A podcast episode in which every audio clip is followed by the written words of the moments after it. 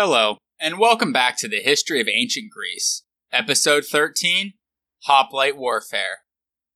As the Greek world was progressively opened up to outside influences, new ideas and opportunities in turn influenced the individual communities in Greece as they developed into independent city states, each with its individual system of government, fiercely loyal to its own identity and traditions.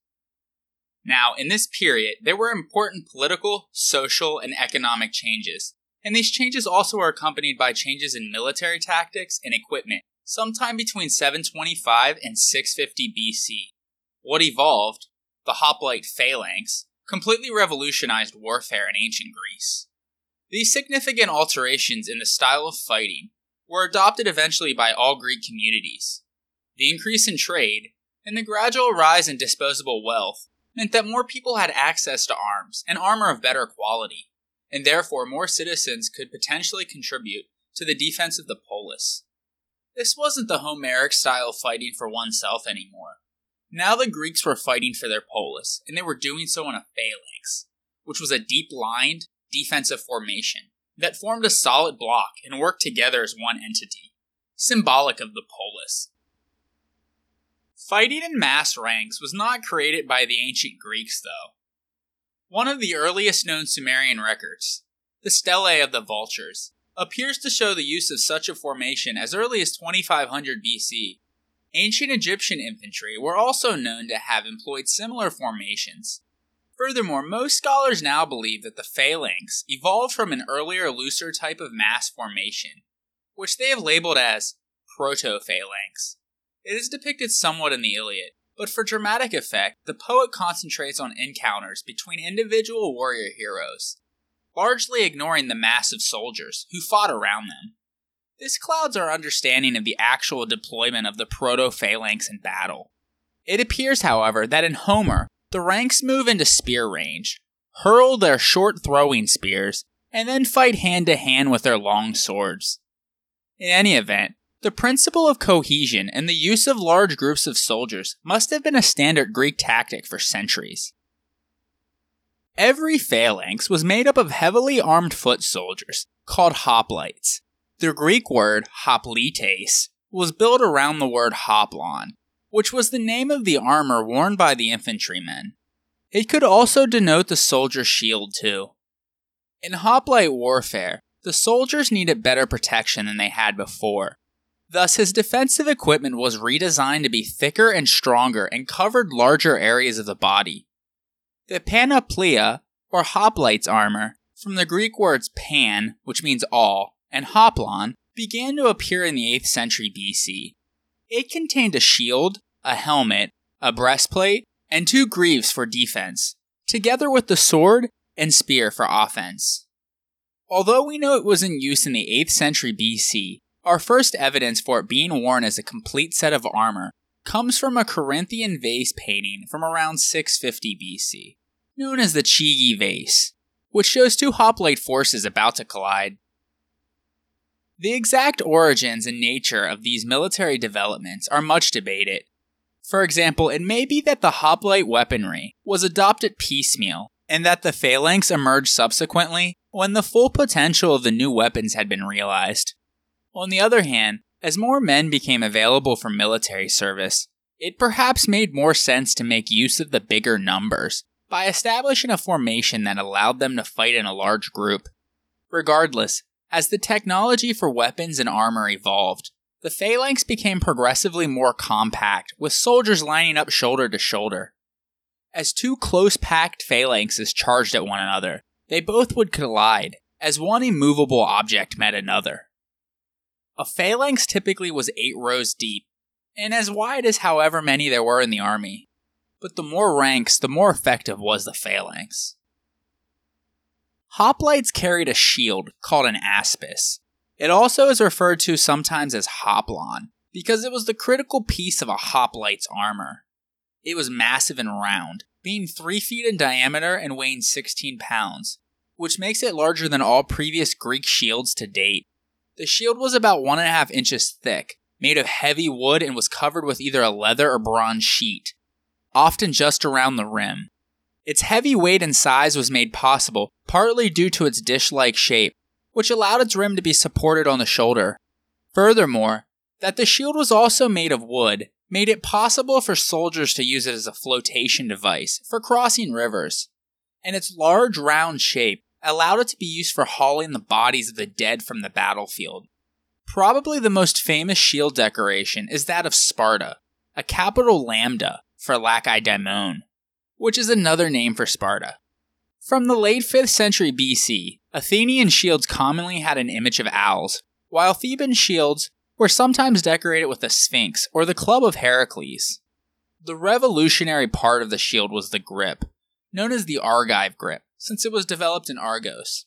The handle, or porpax, was placed at the right edge of the shield and was supported by a leather thong, or antelaba, at the center for the soldier to put his left forearm through in order to control it.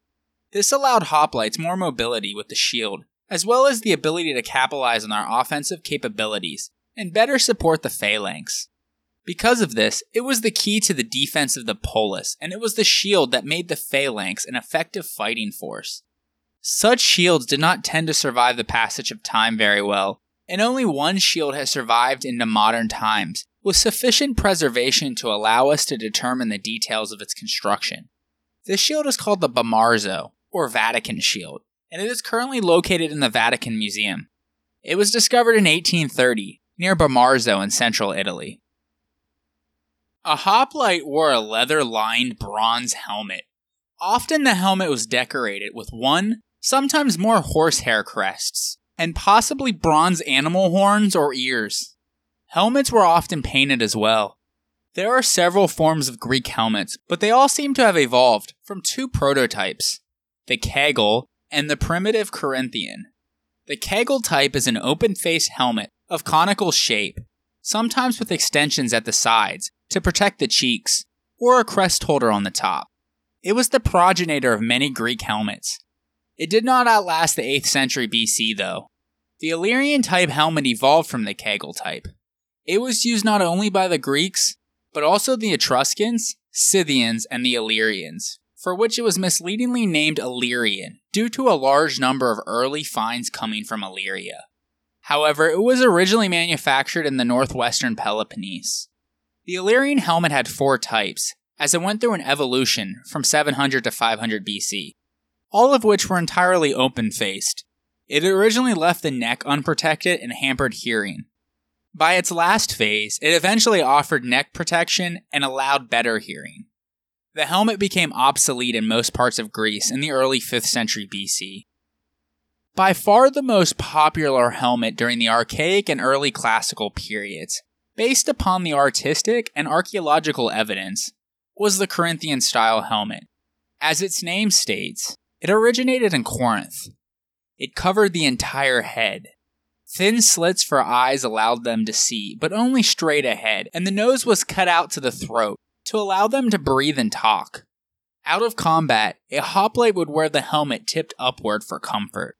This practice gave rise to a variant form in Italy, called the Italo Corinthian helmet, where the slits were almost closed, since the helmet was no longer pulled over the face, but worn like a cap. A later type, known as the Halkidian style helmet, was especially popular from the 5th century BC onward and was used extensively in southern Italy. It's a lighter and less bulky helmet and thus gives the hoplite better hearing and vision. It consists of a hemispherical dome, and below that there are a pair of cheek pieces and a small nasal bar to protect the nose. The helmet is so called because it was commonly depicted on pottery from the Euboean city of Halkis. However, it is not known where the helmet actually originated from. Another helmet that was widely used in Italy was the Attic helmet, which was similar to the Halkidian helmet but lacked a nose guard. An archaic hoplite also wore a 30 to 40 pound bronze breastplate called thorax and two greaves, or chlamydes, that covered his shins to feet. Sometimes arm guards were also worn. The difficulty in moving in such weight would have been tremendous, especially if it rained or if the ground was sandy. Yet, for all of its drawbacks, the bronze breastplate was incredibly effective at turning aside most blows, particularly those at close quarters. It would have been almost impossible to generate the amount of force necessary to penetrate it. A linothorax could also have been worn, probably by those of the lower middle class, as a substitute for the bronze armor, as it was a lower price. It was a breastplate made of linen that was divided into three parts a top piece, which covered the shoulders, a main piece that covers the torso that was kept in place by a leather or felt belt, and a row of metal flaps around the bottom that protected the groin and upper thigh. However, the extent to which it was used early on cannot be fully determined.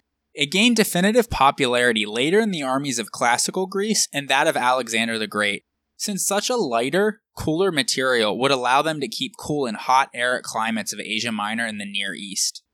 Also, it would have increased mobility, especially as cavalry became more prominent. No example has survived from ancient times, though. Visual evidence is limited to vase paintings and sculptural reliefs. In any event, a hoplite was vulnerable above and under his breastplate, in the neck and groin. A hoplite's entire right side would also have been vulnerable, as he was holding the shield in his left hand. However, his right side would have been protected by a fellow hoplite's shield, which juts out to his left. Thus, a hoplite was never meant to fight alone. He only makes sense in a phalanx. Seen from the front, a phalanx presented a nearly solid wall of shields, helmeted heads, and spears. A hoplite had two offensive weapons at his disposal his primary weapon was a wooden thrusting spear that was 6 to 8 feet in length, 2 to 4 pounds in weight, and 1 inch in diameter, called a duru. The spearhead was usually curved shaped. It was fitted with either a bronze or an iron butt on the other end that had a four sided end spike, called a sauroter. It protected the spear from rot when it was propped into the ground, but more importantly, it was used to hit people with if the spear broke, which happened often in the first three lines, since it was made out of wood. The spear was held in a hoplite's right hand, as his left hand was holding the shield. Its length allowed multiple ranks of formation to engage simultaneously during battle. A hoplite's secondary weapon was a short double edged iron sword, called xiphos, kept at his waist on the left side. Some also carried a curved blade, called kopis, and it's no doubt that many hoplites also carried a dagger or enchiridion as an extra insurance. Not everyone had the ability to fight as a hoplite, though, since they had to be able to pay for their equipment. Equipment was not standardized, and various forms of helmets and armor would continue to be experimented with over the succeeding centuries. For those who couldn't afford a full set of bronze armor, as described previously, they may have carried only a shield, a spear, and perhaps a helmet plus a secondary weapon. It seems the shield was the key, since you had to be able to protect the person next to you. Since it didn't require custom fitting, like the armor, the shield may very well have been passed down from generation to generation. In any event, only those who could afford such weaponry fought as hoplites, and thus it was the middle classes who formed the bulk of the infantry. Modern estimates of those who did qualify vary considerably. Given the importance of the phalanx to the survival of the polis, and taking into consideration that captured armor could also be distributed and that items of equipment could also be donated, a reasonable estimate is that at least half of the broad group of mesoi were able to serve. Thus, 60% or more of a typical hoplite army would have come from the non noble families of the polis. Those too poor to be in the phalanx, however, still could participate in the army as light armed troops, although only the hoplites had political rights in the state. They were broadly known as Psiloi, which literally means bare or stripped. They were armed with a variety of missile weapons, such as toxa, or bows, akontia, or javelins, and lithoi, stones, thrown from sphendonai, or slings. The problem, though, is that nobody had any range at this time. They had very poor bows and arrows that weren't strong enough to penetrate shields. They were useful, though, in picking off people who were retreating. There are grand archers in the Iliad, however, because the Iron Age armor wasn't as good as later times. For defense, the light infantrymen had no armor and usually no shield, but would be equipped with a dagger or a xiphos. The Psiloi were trained as skirmishers. Their task was to harass the enemy phalanx before the clash, to try to provoke disorder and protect their own lines from enemy skirmishers. They would be sent to occupy imposing terrain around and within the battlefield, as well as to disrupt the enemy in any way during his march, deployment, or encampment. Just before the charge of the line, the Psiloi would be recalled through the phalanx and deployed behind it or on its wings. They would avoid close combat with more heavily armed opponents unless they had the advantage of especially favorable terrain. Naturally, the city states differed in the organization and training of their military forces, and their skill and application of tactics. In fact, formal training in a weapons drill and unit formations seems to have been limited, and many citizens may have only had some kind of athletics training. The Spartans, however, were famous for their outstanding prowess in hoplite warfare, as they developed a society that allowed them to be essentially professional soldiers. We also know a lot about the Athenian army. There will be much more on both of them in upcoming episodes. In any event, the basic combat element of the Greek phalanx was the lochos, or file, and ranged from 8 to 16 men. The file leader was called a lochagos. He is an officer roughly equivalent to that of a Roman centurion. So here is where things can be a little bit confusing. As we said before, the typical Greek phalanx was eight rows deep. It was made up of alternate ranks of protostates, which literally means the ones who stand in front, and epistates, or the ones who stand behind. Thus, in a file of eight men, the protostates were the men in positions 1, 3, 5, and 7, while the epistates occupied positions 2, 4, 6, and 8. The range of age of those serving in the army was from typically 20 to 45, although they were liable to serve until they were 60 in extreme emergencies. But since battles were likely to be seen every 2 to 3 years, the chances were high that most men would not make it to the age of 60 and would not die from natural causes. Furthermore, this meant that the phalanx was probably always made up of men in their mid to late 30s, who only needed to be physically fit enough to partake in one battle, not exhaustive campaigns, and they didn't need to be available non-stop for constant training. But it was literally a cross section of the polis that marched out to fight, and this no doubt added to the camaraderie of the unit, as there was enormous psychological power in having all segments of society take part in the battle.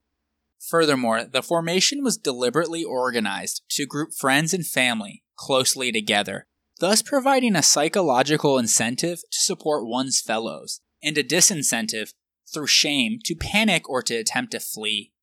The psychological fear that would have taken place in a hoplite battle would have been immense. All of these warriors were cramped into a tight place, where they probably couldn't even hear their own officers. Perhaps the slightest tremors or movements could be interpreted as the inevitable collapse of their position. The fear probably spread quickly backwards, as any perceived setbacks could cause those to turn and run. Thus, the older men who weren't in their physical prime anymore, probably aged 35 to 45, were in the back, because they knew the deal and wouldn't turn and run. The ouragos was the officer who kept order in the rear, the youngest, least experienced troops, aged 20 to 25, were in the middle, so they had nowhere to run. In the other hand, you didn't want these inexperienced men in the front, since they would have surely died. Thus, the toughest, battle hardened men in their prime were put up front, usually between the ages of 25 and 35, to ensure that their line wouldn't collapse. It was a badge of honor to say that you were in the front ranks. Since the phalanx often moved forward at a slight angle to the right, as men sought to keep behind the shield of their neighbor, this resulted in the left flank, usually breaking formation first. And so this was the flank a competent commander would attack with priority. He would therefore ensure he had his best troops on his own right flank. The general or commanding officer, referred to as the polemarchus, was normally placed on the right and in the front right in the action, his role was to lead by example and fight alongside his soldiers. Thus, there was massive mortality rates for commanders, since he didn't have anybody to his right to protect him. Armies marched directly to their target, with the battlefield usually having been agreed upon by the contestants. Herodotus says that the Greeks chose the smoothest and best terrain available to pitch a battle, because that's what a phalanx needed. Trees, rivers, and hills would break up the solid formation and would have defeated the purpose of the phalanx. While the phalanx was very successful in the open field, the Greeks were not especially trained in siege warfare, and only rarely were attacks against walled cities successful. The Greeks, though, fought each other over contestant land most of the time, not foreigners. Armies in Greece generally didn't burn and pillage as they invaded as a war strategy, because it would have been extremely difficult to do so, as olive trees, for example, are incredibly difficult to cut down with simple hand tools. Also, the only time this strategy was remotely likely to succeed was during the harvest. But if Apollus's prime fighting men were out marching at this time, there would be nobody back home to bring in their harvest either. So it was very much the idea, not a practical fear, that nobody should be allowed to march through their polis, and that caused people to go out and fight the way that they did. Thus, the experience of battle was intended to be brief and decisive. Generally, hoplites only fought once per campaign season, or summertime. Before the battle started, each side conducted sacrifices, looking for favorable omens.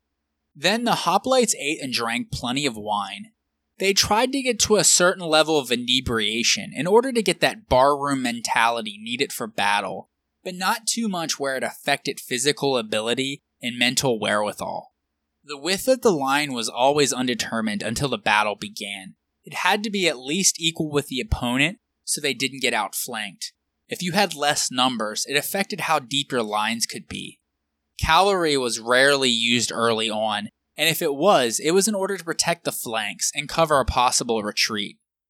As the battle began, at a signal from a trumpet, the soldiers charged in rhythm by the sound of a flute, called aulos, and a battle hymn, called Paean. They advanced at a fast walk, or sometimes at a trot if they knew their enemy was prone to panic. The Greeks attacked on the move because keeping the phalanx moving in the same direction and with momentum was the most effective way to push through wooden shields and bronze armor. Also, it is harder to hit a moving object, because as they approached each other, archers on both sides would try and pick some off. Inevitably, those on the edges, not wanting to be outflanked and thus easily killed, always made slight turns to the right. The moment before the two sides collided would have been terrifying, as the thump of thousands of feet and the clinging of bronze would have made hearing impossible, and the dust kicking up in the hot Greek summer would have made vision just as difficult. In the instance before impact, alalagmoi, or war cries, would be made. We do not have much evidence on the specifics about these, though. The key to success for a hoplite battle was to create and exploit a hole in the enemy line. As the two sides neared each other, the first three lines would lower their spears into an underhand position, as shown on vase paintings and sculptures, trying to cause an injury to the enemy's groin area. The secondary lines would shift their spears to an overhead downward stabbing position at the semi unprotected neck of their enemy. The back rows would keep their spears in an upright position to deflect any missiles that were still being thrown. As the opposing phalanxes met each other, an event called Croesus, those in the front line, called the Promachoi, would stab at their opponents, at the same time trying to keep in position. Those behind them would support them with their own spears and the mass of their shields gently pushing them, not to force them into the enemy formation, but to keep them steady and in place. The length of the spears kept the enemies at a distance, for now, but if the Doratismos, or spear combat, was not decisive, then the lines would close and swords would be drawn. The sword was always the second option, though, Many of these men would have also been accomplished trained wrestlers, which assisted in their hand to hand combat. If he couldn't kill his enemy, a hoplite also had a shield to push them back. If he succeeded, he would have an easy kill on the person to his right, whose left side is exposed, if the person behind doesn't come forward and fill the hole fast enough. The preceding rows would press up against the front to provide them with momentum going forward. At a certain point in the battle, probably after most spears had been broken, a command would be given for one side to take a certain number of steps forward and give the famed othismos, a huge shove that attempted to knock down the front line of the enemy. This could be the longest phase of the battle. It was a coordinated effort aimed at creating fear and panic among the enemy ranks. If a huge gap were to happen in the ranks, the hoplites may become scared and retreat, but they had to drop their shields because it was hard to run with such a heavy object. He would then become a Rhipsaspis, or the one who threw his shield away. This was considered very disgraceful. The victors never pursued their enemies very far, because they didn't want to throw their shields away too, and that was the only way they could have caught up to them. A hoplite battle was a ferocious affair, and enormous courage was required of every single warrior, for success depended on every man holding his place in the formation. To flee the fight brought the contempt of the whole demos. Thus men stood their ground, biting their lip with their teeth, as the Spartan poet Tyrtaeus puts it. The conditions of hoplite battles were awful. The equipment weighed about 70 pounds, and it was unbearably hot inside the armor. Vision was restricted by both the dust and the helmet. The noise was deafening. Everyone was splattered with blood. Wounded men were trampled underfoot. Tyrtaeus describes an old hoplite breathing out his brave spirit in the dust, holding his bloody genitals in his hands. A gruesome picture for sure. These battles were fairly brief, however, and probably only lasted an hour or so. This has been theorized based on modern tests that have determined that hoplite warfare would have quickly exhausted both combatants, both physically and psychologically. Not much killing happened though until a phalanx was broken through, an event called Pararrhexis. Then, the bulk of the killing occurred during the losing side's flight, as cavalry was deployed to mop up the scattered enemy. Some thought rationally, however, and tried to capture some of the fleeing men rather than kill them in order to get a ransom. But men are very angry beings, especially in battle, so rational thought usually didn't win out for most men. Casualties could run as high as 15% to the losing side and around 5% for the victor. This is quite remarkable for an hour's worth of fighting, proving that hoplite battles were actually very bloody. However, most sources indicate that the majority of the wounds were not fatal, mostly being cuts to their extremities.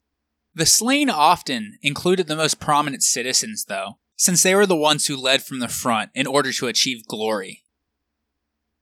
The winners proved their victory by banging a stick in the ground and hanging some piece of a military equipment from their enemy. This would become known as a trophy, from the Greek verb trepho, meaning to turn, because the losers turned and ran away. The losers had to then humble themselves and ask for permission to bury their dead, which was usually granted. Proper burial was very critical in Greek religion, the Greeks believed that if a dead body wasn't buried, his shade would go on forever in unrest in Hades, and even come back to haunt those who failed to bury him. Afterwards, the victors were honored by their city, and those who ran away were shamed. Both sides, though, went back home to work their lands or practice their crafts, not to don their armor until the polis needed them again. It is in the hoplite army that we most clearly observe the polis ideology that the citizen is a slave of the common good. The poems of Tyrtaeus of Sparta and Callinus of Ephesus, from around the mid 7th century BC, reveal a shift in values from the individual to the polis. Although Homeric warriors faced death willingly, as the price of their glory, they nevertheless saw it as an unmitigated evil in Tyrtaeus, dying in battle had acquired a positive value, though. He writes, It is a noble thing for a good man to die, falling among the front ranks, fighting for his fatherland. He also says, Make life your enemy, and the black spirits of death dear as the rays of the sun. Bravery in battle was still the highest virtue, but it too had become a cooperative value.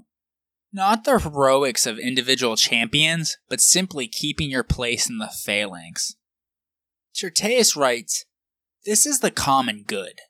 For the polis and the whole demos, when a man stands firm in the front ranks, without flinching, and puts disgraceful flight completely from his mind, making his soul and spirit endure, and with his words encourages the man stationed next to him.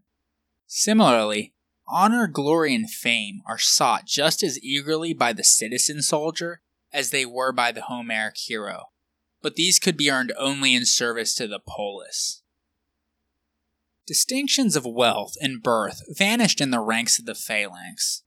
Callinus writes Though a man may have immortal gods as his ancestors, he is despised by the demos if he flees the thud of spears, while the stout hearted man who dies in battle is mourned by both the great and the small.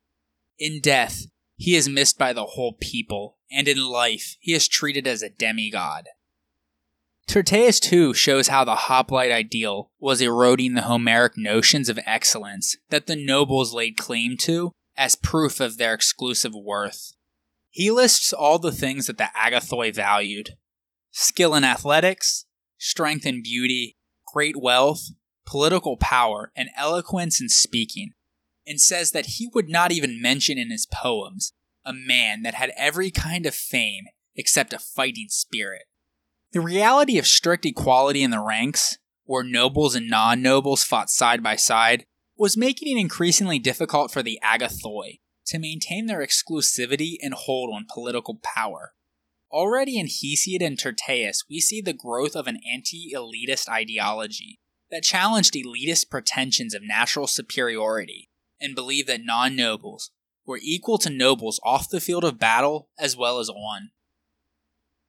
Throughout the archaic and classical periods, the non noble hoplites would play a key role as the independent variable in the power relations and within the polis. This class, comprising fairly well off farmers and craftsmen, was the pivotal group in determining where a polis stood on the political continuum from narrow oligarchies to full democracies. If they were content with an uneven distribution of power and agreed to the exploitation of the weak, oligarchical regimes reigned secure. If, on the other hand, they opposed the status quo and sympathized with the bottom half of the citizenry, the balance of power shifted from the elite to the mass. Because the well off farmers tended towards conservatism, most polis in the archaic and classical periods were moderately oligarchical granting citizen rights in accordance with economic status. But in those polis, where the upper level of the mesoi came down firmly on the side of the poor, there was complete legal and political equality between the classes. The rapid swings from oligarchy to democracy, and vice versa, that occurred so frequently in the history of a polis are best explained by the shifts in attitude of the non noble hoplites. They also played a major role in the political phenomenon the Greeks called tyrannus, or tyranny, of which we will cover in depth in future episodes. An 8th century BC inscription from the island of Chios talks about a town council called a boule he demosia, meaning a council for the people. The word demos is at the root. It was still a noble council, however, but these new independent agrarians who now had a title to their land, owned slaves, and fought in the infantry as the core of the army, were now the backbone of the polis, so they demanded a larger voice in government. Results of inclusion differed within each polis. Sometimes the old nobility held on for a very long time. In other places, these dissatisfied soldiers would latch on to particular noblemen who promised them things and engaged in a revolution to get him solo power called a tyranny. After tyranny was removed in that polis, it would never return again. The polis then reverted back to an oligarchy, but this time it was dictated by wealth and not birth, which allowed for social mobility into politics. This was the most characteristic form of government. Athens, with their democracy, was the exception. The only large scale war on the Greek record, after the mythical Trojan War and the Persian War, that involved alliances of cities as opposed to individual tribes in conflict, was fought between Lefkandi's Euboean neighbors, Halkis and Eretria.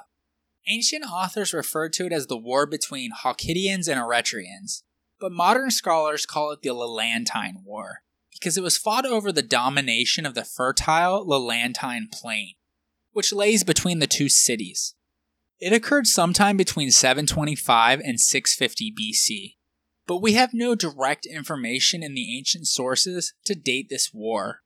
The foundation stories of the joint Euboean Phoenician trading post at Ischia suggest that in the mid 8th century BC, Chalkis and Eretria were cooperating.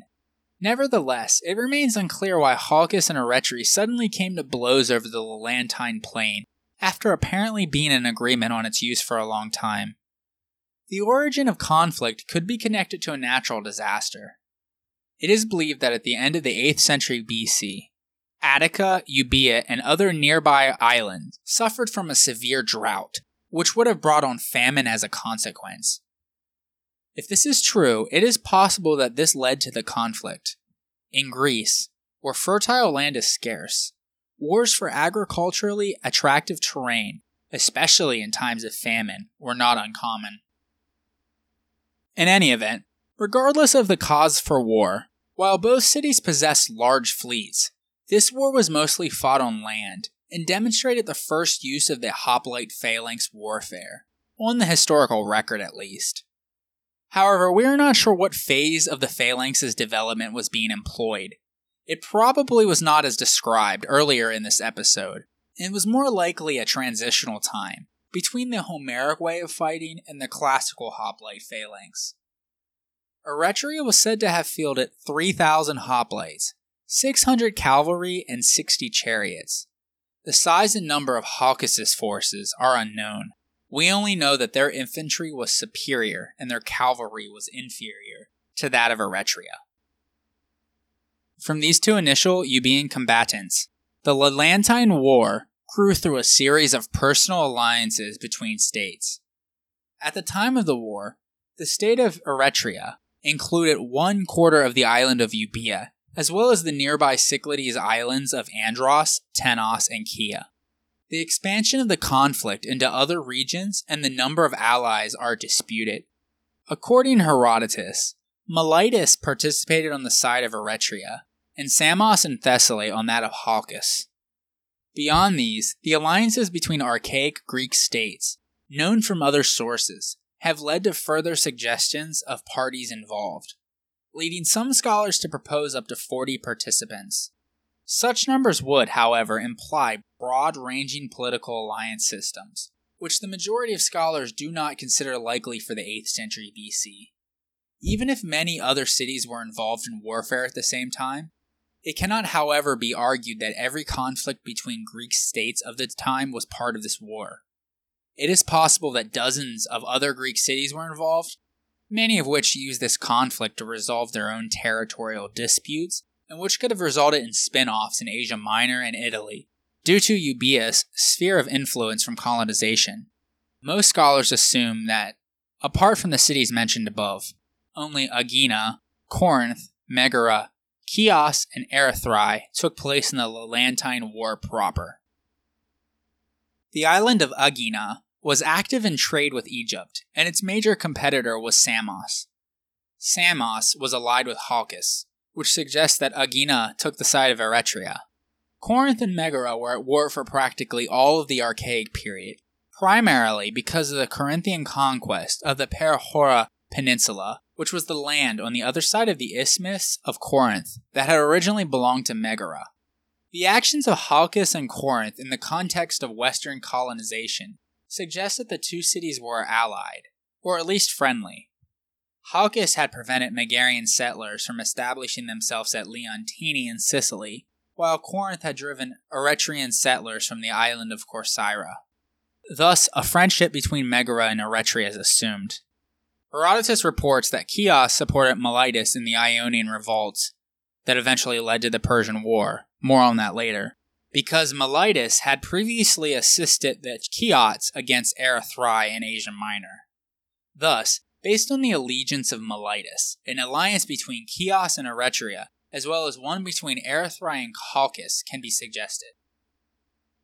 Archaeological evidence shows that around 700 BC, Lefkandi was destroyed, probably by Chalkis, because it would have cut Eretria's link to the Lelantine plain.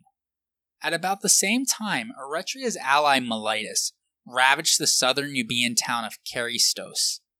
Relevant lines from the poet Archilochus, who is usually thought to have died around 650 BC, indicate that the war was still ongoing through his time.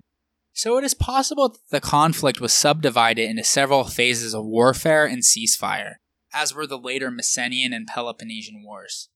In any event, according to Plutarch, the war may have been concluded, in favor of Chalkis, by the intervention of a Thessalian cavalry army led by Cleomachus of Pharsalus, although it is not entirely clear whether the event in question decided the war, or indeed whether Chalkis definitely won it. Regardless, following the war, the two initial combatants were exhausted to the point that the island of Euboea soon became a Greek backwater. Eretria and Chalkis had lost their former economic and political importance. Chalkis entered a long decline, while the islands in the Cyclades that Eretria controlled earlier seemed to have become independent. It was left to other cities, most notably in Miletus and Corinth, to shoulder the burden of further archaic Greek cultural development. On the Mediterranean markets, Corinthian vase painting had taken over the dominant role previously occupied by Euboean pottery. The leading role in colonization was taken over by the polis of Asia Minor, such as Miletus in the east and Phocaea in the west. But before we get there, let's circle back and discuss in detail the Greek emigration throughout the Mediterranean that we have been alluding to in the last several episodes. After the establishment of Pithecusae and Cumae, the Greeks poured into southern Italy and Sicily in such large numbers that it became known as Magna Graecia, or Great Greece. Trading colonies were also established in Spain, France, Corsica, and Sardinia that would ultimately bring them into conflict with the two premier powers of the Western Mediterranean at that time the Etruscans and the Carthaginians. So join me next time on the history of ancient Greece, episode 14 Colonization in the West. If you haven't done so yet, please head on over to iTunes and rate and review the show. It would help the podcast grow immensely. Also, while you're there, subscribe to the show so it comes onto your phone every week. If you don't have iTunes, you can catch the show on SoundCloud, Stitcher, or Google Play. Also, make sure you're checking out the website at thehistoryofancientgreece.com, where I've posted a lot of neat supplementary photos, maps, and charts for each episode. Thanks everyone for your continued support, and I hope you are enjoying the podcast. I would also like to give a special thanks to the amazing artist Michael Levy for allowing me to feature his music on this podcast. He transports you to the ancient world, bringing to life the melodies and using the techniques of the past. A new song will be played every episode. This one is titled Mount Olympus from his album The Ancient Greek Lyre. If you like what you heard and are curious to learn more about ancient Greek music, check out his website at ancientlyre.com.